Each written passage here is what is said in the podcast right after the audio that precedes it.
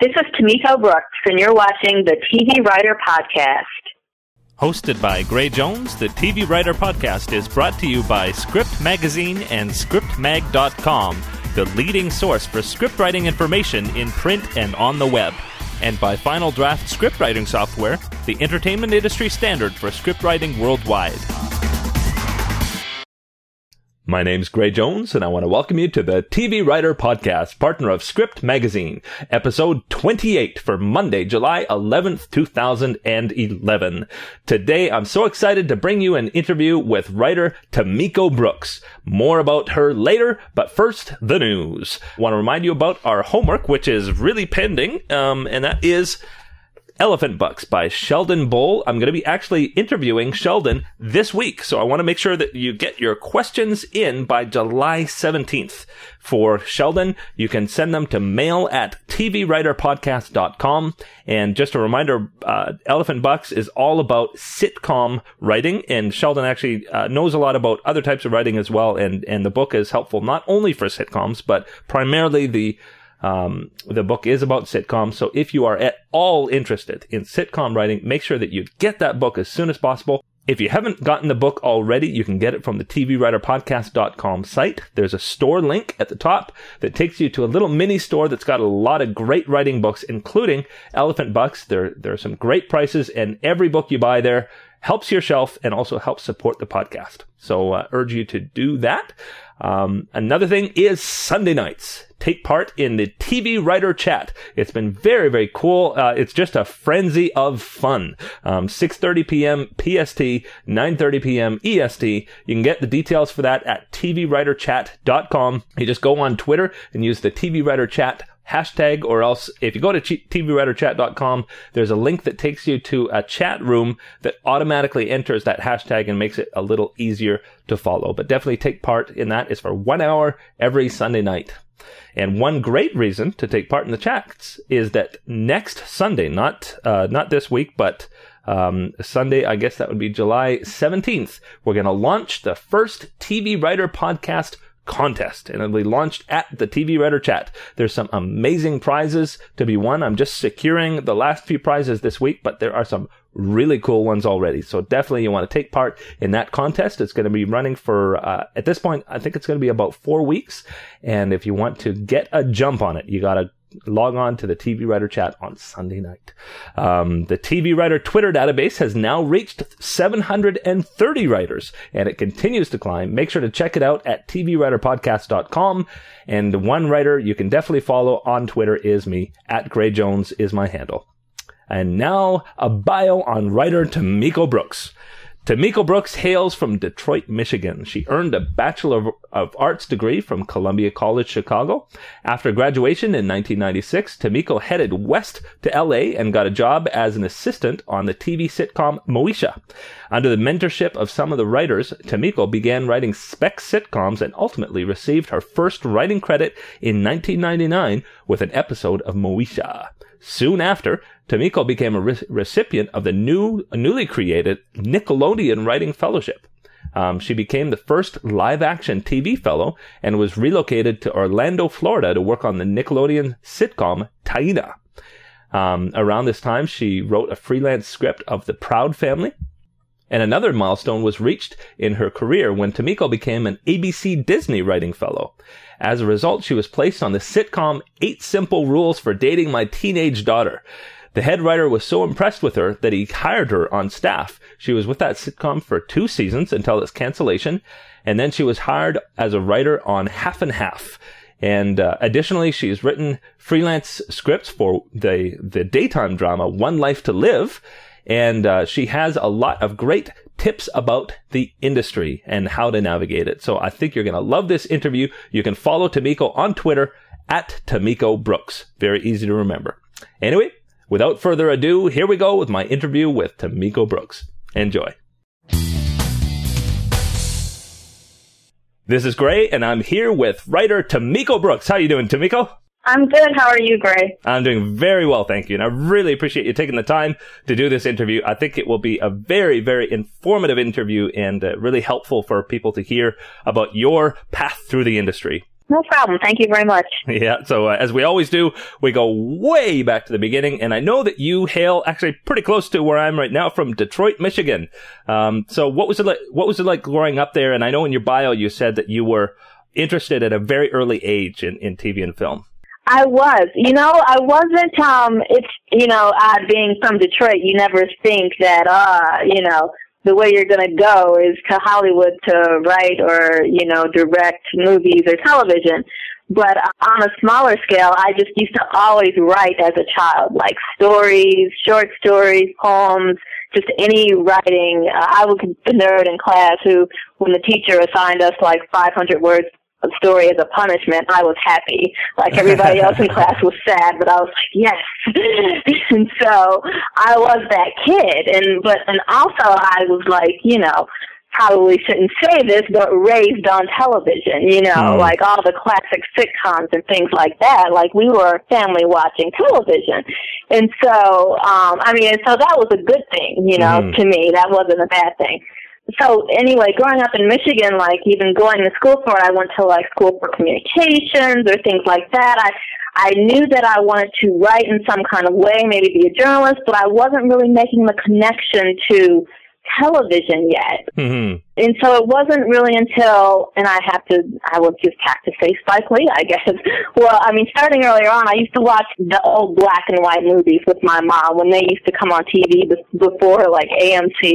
Mm-hmm. Oh my God, I'm telling my age, but you know, when black and old black and whites would come on television, my mom and I would sit and watch them, and I just remember watching Night of the Hunter just loving that movie for some reason and just thinking like okay like thinking about movie ideas now in terms of not not just you know stories or you know novels but movie ideas and then when I saw Do the Right Thing mm. when I was in hmm. high school, yeah. you know, and you know Spike Lee, you know, wrote and directed and whatever, and I was, and that it really hit me that you know, like people do that, like you know, people really like go to film school and write and direct movies. And so mm-hmm. after that, I just knew that I was going to film school.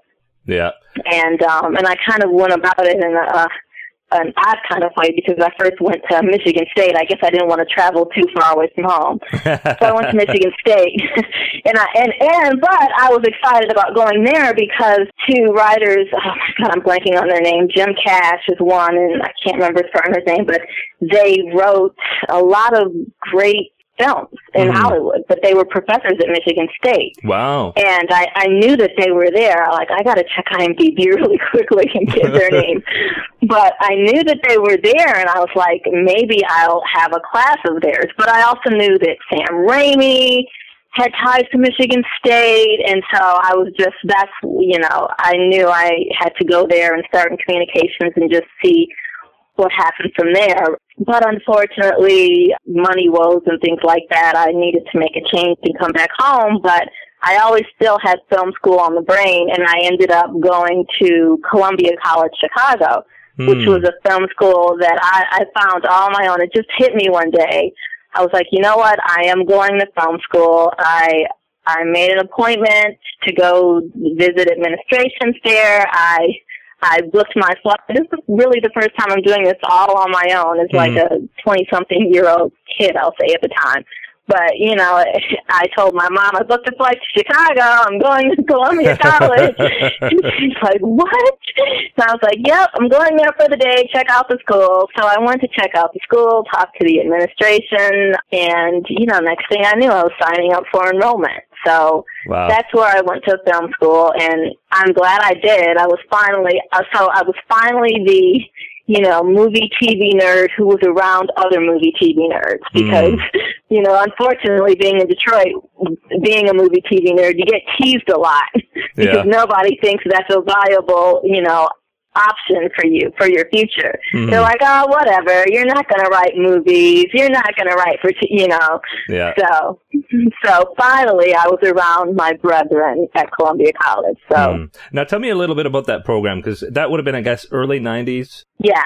I went to film school in early '90s as well, and uh, my my impression and other people that I've talked to is that, especially at that time, it was film, film, film, film, film. There was very little TV. Um, it pretty much, pretty much anywhere. Like even people I talked to at, that went to USC, there was so much more of a focus on features. Uh, what was it like there? It was, I was in the film program, so it was all film. Like I went for screenwriting and directing. That's what I was there for. Mm-hmm. So my entrance into television didn't really happen until I moved to LA. Hmm. So, but, but going back to Columbia Co- College before I get there, um, that was just a great experience for me because like one of my teachers at the time, he was a great teacher. Every student loved him. Mm-hmm. He was really, he'd worked in Hollywood for 30 years. His name is Bob Enrietto. He really like shepherded a bunch of kids to move to uh Los Angeles after they're graduated. And Hmm. so like we and to this day like we'll call ourselves Bob's kids. Um Wow. he he was one of the guys responsible for getting Columbia College Chicago on on site at CBS Radford. Wow. Like they have a they have a building on site at CBS Radford where interns from Columbia College in Chicago come and they work in the industry and take classes here and either they stay here or go back to Chicago to finish up school or whatever. But he was the uh brain uh child behind that. Hmm. But before that program came along, it was just once you graduate, pack up and move to LA. So I caravanned across country with uh, some fellow graduates of mine, Mm. and uh, and came from Chicago to LA. Wow. And when was that? That was in 1996. I'm really telling my age here. hey, don't worry. I'm I'm I'm telling mine too. I I did virtually the exact same thing. I I well for me it was across Canada, coming to Toronto, and uh, graduated in '94. So. Hey, Okay. don't worry about that. but um, so you headed west LA, and pretty soon, I think you got a job on. Uh, how do you even say it? Misha, Moisha, Moesha. Moesha. Moesha. Mhm. hmm It was a, a UPN sitcom starring Brandy. hmm Yeah, and that's really where my introduction to television came because again, when I was at Columbia, all I thought about was film school hmm and was film, you know, writing for films, uh, and directing too, but I never really branched out into that once I moved here. But so I got a job as a an assistant on Moesha. hmm And it was, you know, it was my first job in the industry. It was a job on a television show. I was happy to have it. You know, it was fantastic. And the first year I was an ex- executive assistant, hmm assistant to the executive producer. The second, my second year on the show, I became a writer's assistant. And that's what really opened up television, the world of television writing for me Hmm. you know, I was new to LA. I had what three roommates at the time, so there were four of us in a two bedroom apartment. And but those were the roommates who came with me from Chicago, from Hmm. Columbia College. So we were all like artists. And so when I would come home, we would like most of the time be in the living room, like talking about story ideas or things like that, or or woes of the industry or, or whatever. So when I became a writer's assistant on Moesha, watching the writers sit around a table and break story reminded me of what I did at night when I was at home with my roommate. Hmm. And so I got the idea of like, well, that's like, that's television writing, you know? They're breaking story. It's like, that's what I do at home anyway. Why can't I think about television, you know? Mm. Because I'd only previously thought about features. And so so yeah, working on that show and then, you know, making great friends with the uh, writers who were on that show. There, one year, the Nickelodeon Fellowship came up the, uh, for the very first year of the Nickelodeon Writing Fellowship. And one of the writers, Fred Johnson, one of the producers, he told me and a bunch of uh, other assistants about it. And the first thing I remember saying was, oh, I don't know. And he looked at me and he goes, that sounds like fear to me. And I was like, oh, really? Well, maybe it does sound like fear. So, so I was like, you know what? I, I'm, I'm going to write something. I'm going to enter it into that. And so I wrote a Friends spec script, actually, hmm uh, the television show Friends. I wrote a spec script of that. And I got into the Nickelodeon Writing Fellowship with that. Very cool. Now, did you know uh, Courtney Lilly? I did. We were both in the same time. We were he was the first what, animated fellow, and I was the first live action TV fellow. Wow, very cool. Mm-hmm. mm-hmm. Um, and so now you actually f- from that went to was it Miami or Orlando? Orlando. Yeah. So so sorry, I, I'm showing my ignorance a little bit, but I didn't know that they shot TV shows in Orlando. yeah, well, at the time, Nickelodeon used to shoot um, most of their, I, I believe, they used to shoot most of their live action television shows in Orlando, Florida. Really? Like right next to the Universal Studios amusement park down there. Mm-hmm. So, so yeah, they flew, they flew me down. Uh, most of the, the show I worked on was called Taina.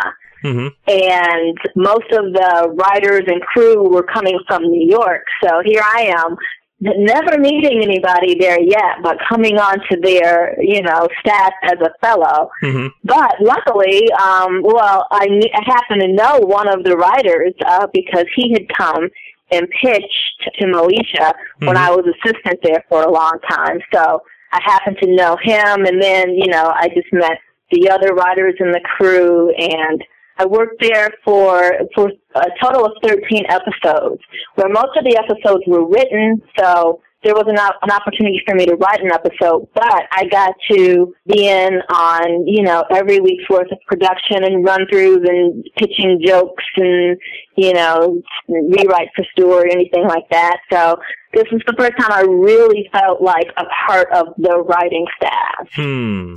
Now you, you also around that time, or maybe a little bit before, you, you actually wrote a freelance episode of Moesha as well?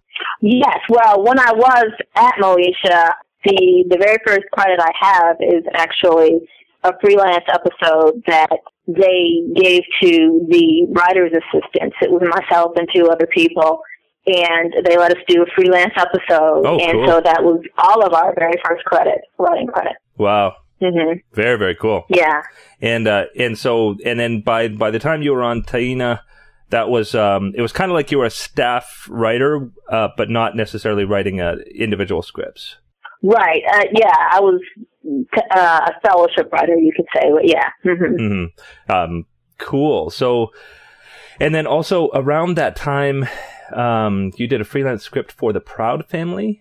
I did. Um, after after my Nickelodeon fellowship ended, uh, and still, you know, going on with my writing career, uh, one of the producers that uh, and some of the other writers that I used to know at Moesha, they had moved on to an animated show um, that was now on the Disney Channel called The Proud Family, and they were taking pitches for freelance episodes. And so I went in and pitched, and I got an episode, and so that was the episode that I wrote for for that show. Very, very cool. Now, um, at that point, uh, you also were a Disney writing fellow, a- ABC Disney. Um, how did, how did that come about? That came about because, and here's here's my little crass joke, but Uh-huh. back back at the time, I if there was a fellowship or a contest or anything to enter, I was going to enter it. So I termed myself the fellowship hoe, and I was going to enter anything out there for writers and scripts and things like that. And you know what? I'm somewhat still a fellowship hoe because I'm, I'll still enter any contest or pitch fest or anything like that. But Mhm. I applied for the Disney Fellowship. I had previously applied and got rejected, but like that kind of only fuels me to try again. Mhm. you know, Yeah.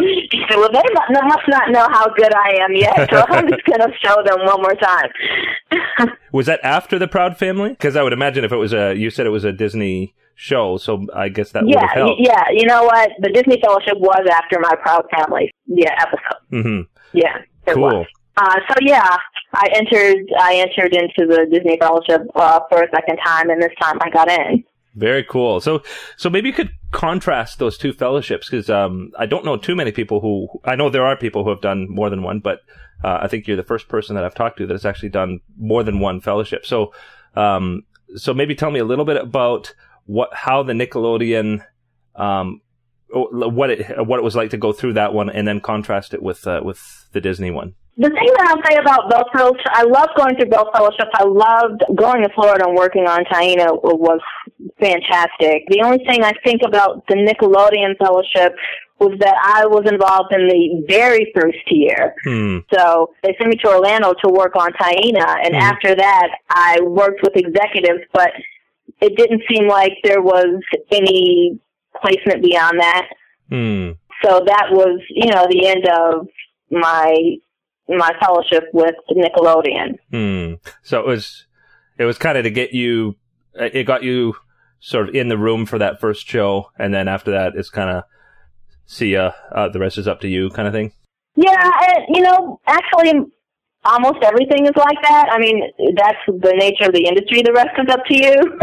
Yeah. So, so you really just have to um, get the experience while you can, and you know, have a great time with it, and just try to figure it out after that. So, Hmm. Well, and it and it sounds like even at that point, you're. I mean, it's still pretty pretty early in your time in LA, but it sounds like you were um, networking a lot with people you had worked with, um, both networking with uh, with the people that you were in Chicago with, and networking with uh, the people that you were on Moesha with, and uh, and so I know that that definitely is a huge part of it um, in any of those sort of organized things that you do, or um, getting into a staff of of a show is is trying to build those uh, those relationships. Yeah, that absolutely is a huge part of it. You know, you definitely have to build relationships, keep in touch with the um, people, writers or executives or anything that you've met, and you know, just keep it going yourself. It's definitely you keeping up with your writing and keeping the relationships going.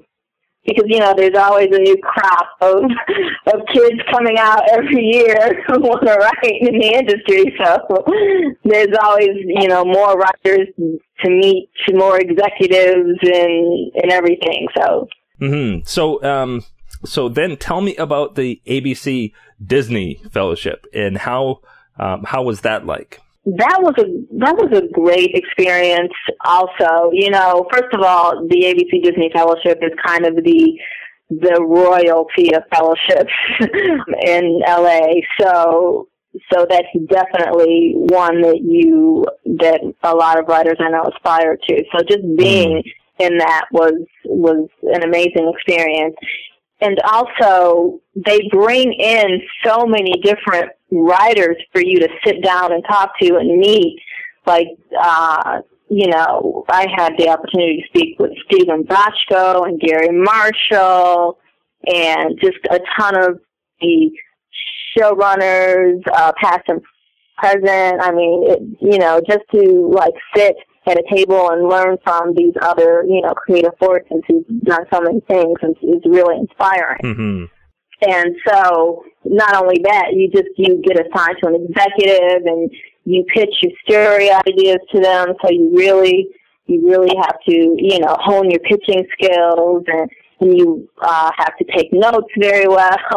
and you know, and but luckily being a writer's assistant in the past, you know, I was able to see how writers in the room handled notes and rewrites and things like that. So I knew that it was just a part of the business and not something to take personally if someone didn't, you know, get a, a pitch or, you know, like a joke or whatever. You know what I mean? It's just a part of the creative process. hmm So yeah, the Disney Writing Fellowship was just a really another way to just reinforce all those skills and, and, and meet with other executives. And, and one thing that they try to do every year is place their fellows on ABC or Disney shows. Mm. And I was fortunate enough to get placed on Agent Rule that season. Wow.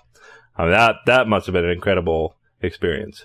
Yeah, incredible is is uh, an understatement. Wow. Well, you know, I was fortunate enough to be able to meet and work with, for very briefly, John Ritter, who Hmm. well, was such a nice man when I met him. Yeah. He was so nice and so welcoming and, you know, don't be nervous, he would say to me, you know, but just jokingly, he was really, really nice. And unfortunately, he passed away, like, just right when I started on the show. So, Wow. but being a part of that process, you know, just watching how the producers and writers, like, kind of really reshaped the show and, and you know, try to honor his memory uh, with the upcoming scripts and take the show into you know, a different direction. That was just something to watch as a writer, you know, of my, you know, status at the time. Hmm. Just to sit there and see that. Yeah. Now you you were with that sitcom for two seasons though, right? Yes. hmm So it was uh great because after my first season, the showrunner, like the the first season I was on the show, I was staffed as a as a fellow, Mhm. and then I stayed along with the show, and the showrunner liked me and liked me being there, and decided that that he wanted to keep me. So ABC subsidized, uh, I think, the rest of my salary until I could stay on the show. Hmm. And then for the following season, I was hired onto the staff, like just from the staff budget, you know, not a not a fellow anymore, but as a staff writer on the show for the next season. Cool. Very very cool. And uh, and so then very unfortunate that that show ended um, as it did. And uh, you, but it, I think you got pretty quickly onto half and half after that. Yeah, the following season I was staffed onto half and half, um, which I was joining the show in its fourth season, I believe it was. Mhm. But but that was fantastic because I um I got to work with a woman who who I'd always known in the industry for you know creating shows like Living Single, which I absolutely loved growing up. And that's Yvette Bowser. So I was I was able to work on that staff and just work with the cast and the writing staff that I loved. So it was really great, but unfortunately, that was the year that the UPN and the WB merged, Hmm. and uh, so a lot of shows got canceled because of that, and half and half of one of those. Hmm. So I know I know that uh, IMDb often has gaps, and and after that, um, there's there's not a lot listed. But then I also know that that was the time of the writer's strike, which really really hit the industry hard. Um, so tell me a little bit about what you did after that point. You know, after that point, it's just you have to. I, I have to remind myself that you know what I'm a writer, whether I'm getting paid for it or not, as long as I'm writing. So, uh, so those times, those are the times in which you know I just did my own writing, did my own quote unquote hustling, meeting you know independent producers on my own, pitching things on my own, and you know still being in the business without technically still being in the business. Hmm. Um, those and those are the times when you know, like you said before, you, the people you have worked with before and networked with before really help. I also got an opportunity to do a few freelance scripts for One Life to Live at that time, Hmm. but that's because one of the executives that I met through my ABC connections was in daytime programming, Mhm. And I loved daytime soaps. I Uh-huh. do. I grew up on. I grew up on them. You know, I can't help it. Oh yeah. So I sent my material over to this executive, and he read it. He responded to it. He was uh, coming to L.A. for a, a week, I think, or for a short amount of time, and he just, you know, wanted to meet with me. So we met briefly, and you know, I talked to him about how much I loved the daytime dramas, and he liked my work. So at the time, I'm not sure. I'm not sure if it's still going on now, especially with the state of uh, daytime dramas at ABC. But Hmm. they had an ABC daytime drama program, Mhm. and it's basically where you can write a freelance for them or write a spec for them, and they'll see if they want to bring you on under a trial contract to write three more. So I wrote a spec of uh, One Life to Live. And the way it works is that you don't just write a spec; they they send you something. Because I didn't even know how daytime worked, so it was really interesting to see how this whole process worked Mhm. they send you kind of like an outline, which is uh, the way they work is they have some writers who write just outlines, and then, then they send those outlines out to write the, the dialogue and the scene. So Hmm. They send you an outline, and you have to write you the dialogue in the scene. So I did that, and it was well received, and they liked it, so they decided to give me the trial contract to write three episodes Very cool. but it was great. But when you know it, the strike happened right Oh, no. after that. yeah, after I turned my first one in, I think. So, so yeah, so we were on strike for a long while, and and you know there was no work that could be done. And once the strike ended, I did finish out my trial contract, but there was just like no room on staff for for any other writers. So, Hmm. but I got to write those three episodes, so I was happy with that. Very cool. Well, and, Mm-hmm. and I think um, I, I remember the, the the strike very very vividly, as I'm sure we all do. Um, and one of the things that I remember at that time was that um, people outside of the industry were so confused because they said, "Well, I hear how TV writers make so much money. Why are they complaining? Um, there's so many channels. There must be so much work. Why are they complaining?" And and um, in particular, the people were confused. Why are they trying to get more money? And I and I remember the um, the the Writers Guild um, even even putting out some numbers at the time and saying, "Hey, listen, we might have eight thousand members, but at any one time, there's only." Two or three thousand that are working, like a small percentage that that are working, and so I think for people who are coming into the industry, it's it's it's um it's very important to have a bit of a reality check to say, sure, there are people making 500,000 a year, um, in writing on, on popular shows. There are also, also people who go two or three or four years without working. Um, and Mhm. that's totally normal.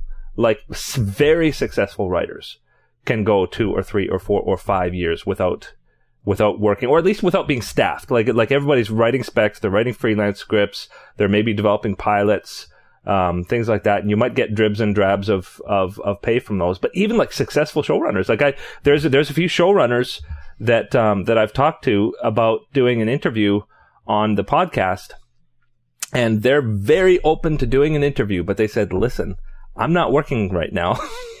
and I'd like to talk to you when I'm working. Um, and and these these are guys who have created several shows, and yet Yeah. you know, um, and so I mean, if if if a, a showrunner who has created several successful shows can be a year or two not working, then it, it's going to happen to everybody. So um, I think I think it's very valid to talk about some of the the strategies that that that we need to to take. I mean, I, certainly one of them is is uh, is financial planning and uh, and having a Absolutely. and having a plan B for income. Um, networking, which I see is something that you're you're continuing continuing to do very actively. Um, but what what would you say are some of the things that people need to know coming into the industry about, and, and particularly when you're breaking in, um, your work is probably going to be inconsistent. Um, so so what are some of the strategies that you've learned along the way? You know, for writers, the the biggest strategy is just to keep writing hmm and surround yourself with other writers who are writing. You know, fortunately for me, I have that. I have my friends who were in the Disney Fellowship with me, and we get together periodically in terms of a writers group, and it's so helpful. Um, it's helpful not not just for our own scripts, but it's also helpful to sit around a table like we're in a room again, Mhm. even if we aren't aren't working on a TV show at the time. It's like we are in a room, and uh, so for for any writers out there, I would say surround yourself with other writers and, you know, form a writers group.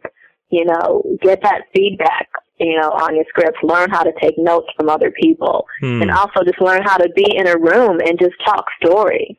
Because, uh, you know, that's, that's very important part of the television writing process. that, that's definitely, I think, is the main thing. You know, you just have to keep writing and, you know, and keep, I'm, you know, also looking into other opportunities in terms of where your writing can go. I have a lot of friends who were formerly on staff who now have web series out there and, Mm. you know, are getting their name out there with web series. I have a friend who's writing and directing his own feature.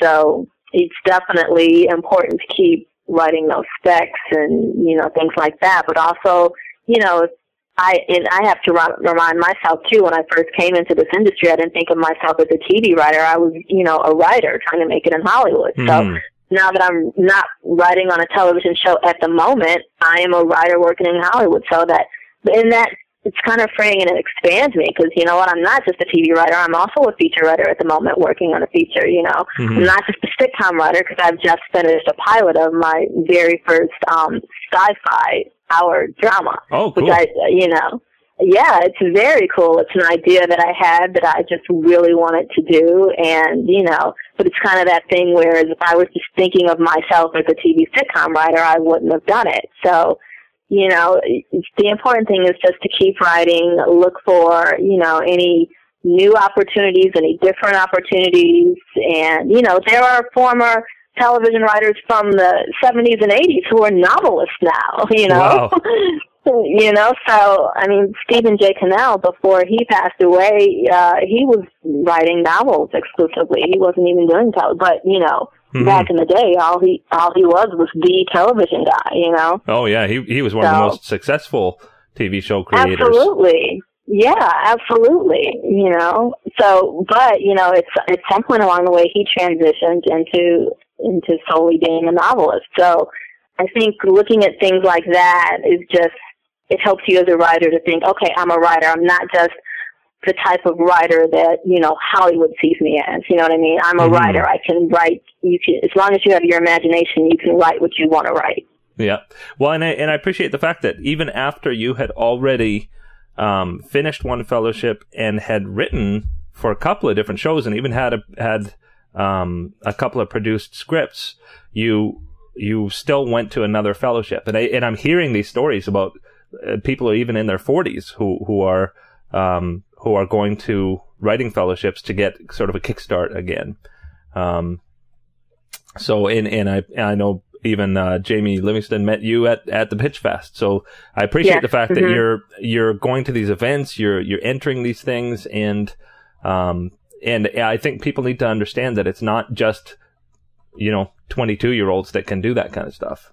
No, you know, um, everything you write is a new opportunity, and that, that's not even my quote. That's a quote from Gary Hardwick, mm-hmm. who's a, another former fellow, but also a, a writer and a feature director and a novelist. And I saw him speak one time on a panel. That's another thing that I do is I like to hear other writers speak, mm. um, and it gives me like just inspiration and. Uh, but I remember him saying that everything you write is a new opportunity, and so I always think about that. Like when I'm not writing, even I'm like, oh, I, I got to get something else because that's the thing. You never know, you know, if that script you have that's, you know, dusting in the drawer, if you pull it out, you know, what opportunities it can create for you. But you can't create anything if you're not writing anything. Mm-hmm. Well, and, and also too, um, if you're only focused on, say, for instance, sitcom writing, you're at the mercy of the cyclical schedule. You're you're at the mercy of staffing season is in May, and then if you don't get staffed or if your show gets canceled, you wait till May again. but if you're writing pilots, if you're writing features, if you're um, if you're branching out into the, these other areas, um, then you can avoid being confined to these cyclical, um, rigid schedules. Yeah, that's absolutely true, and I had to I had to learn that, you know, the hard way. I had to learn that on my own, but that is absolutely true, mm-hmm. and that's what you know made me write my sci-fi one-hour drama. you know, just for that reason, you know. hmm And uh, and of course, always obviously being active on on Twitter and, and Facebook and the chats and, and things like that. I'm sure that helps. And by the way, people can find you on Twitter at Tamiko Brooks. Yes, that is me. Yeah. That is me. cool. So if you were to meet yourself 15 years ago, um, and or or somebody who's just entering the industry now and who wants to break in, what would your advice be to them? Just take it as it comes. you know, enjoy the ride and keep writing. Hmm. Very very cool. So, uh, so anything new coming up, or anything you want to promote? Um, projects that you're working on? Nothing to promote at the time. Like I said, I'm really excited about the one-hour sci-fi drama that I just wrote. Other than that, I'm gonna just work on the next pilot idea I have, and just keep the ideas pumping. Very, very cool. Well, I think uh, uh, we'll close it off here. But uh, you've been so generous with your time, and I, I thank you so much for um, for sharing your path through the industry. And I know it will be very helpful. Um, and so I look forward to seeing you more on Twitter and um, hearing about the great news when your pilot sells. Thank you. Thanks so much, Greg. cool. Okay. Best of luck to you. Thanks. Bye bye. Bye bye.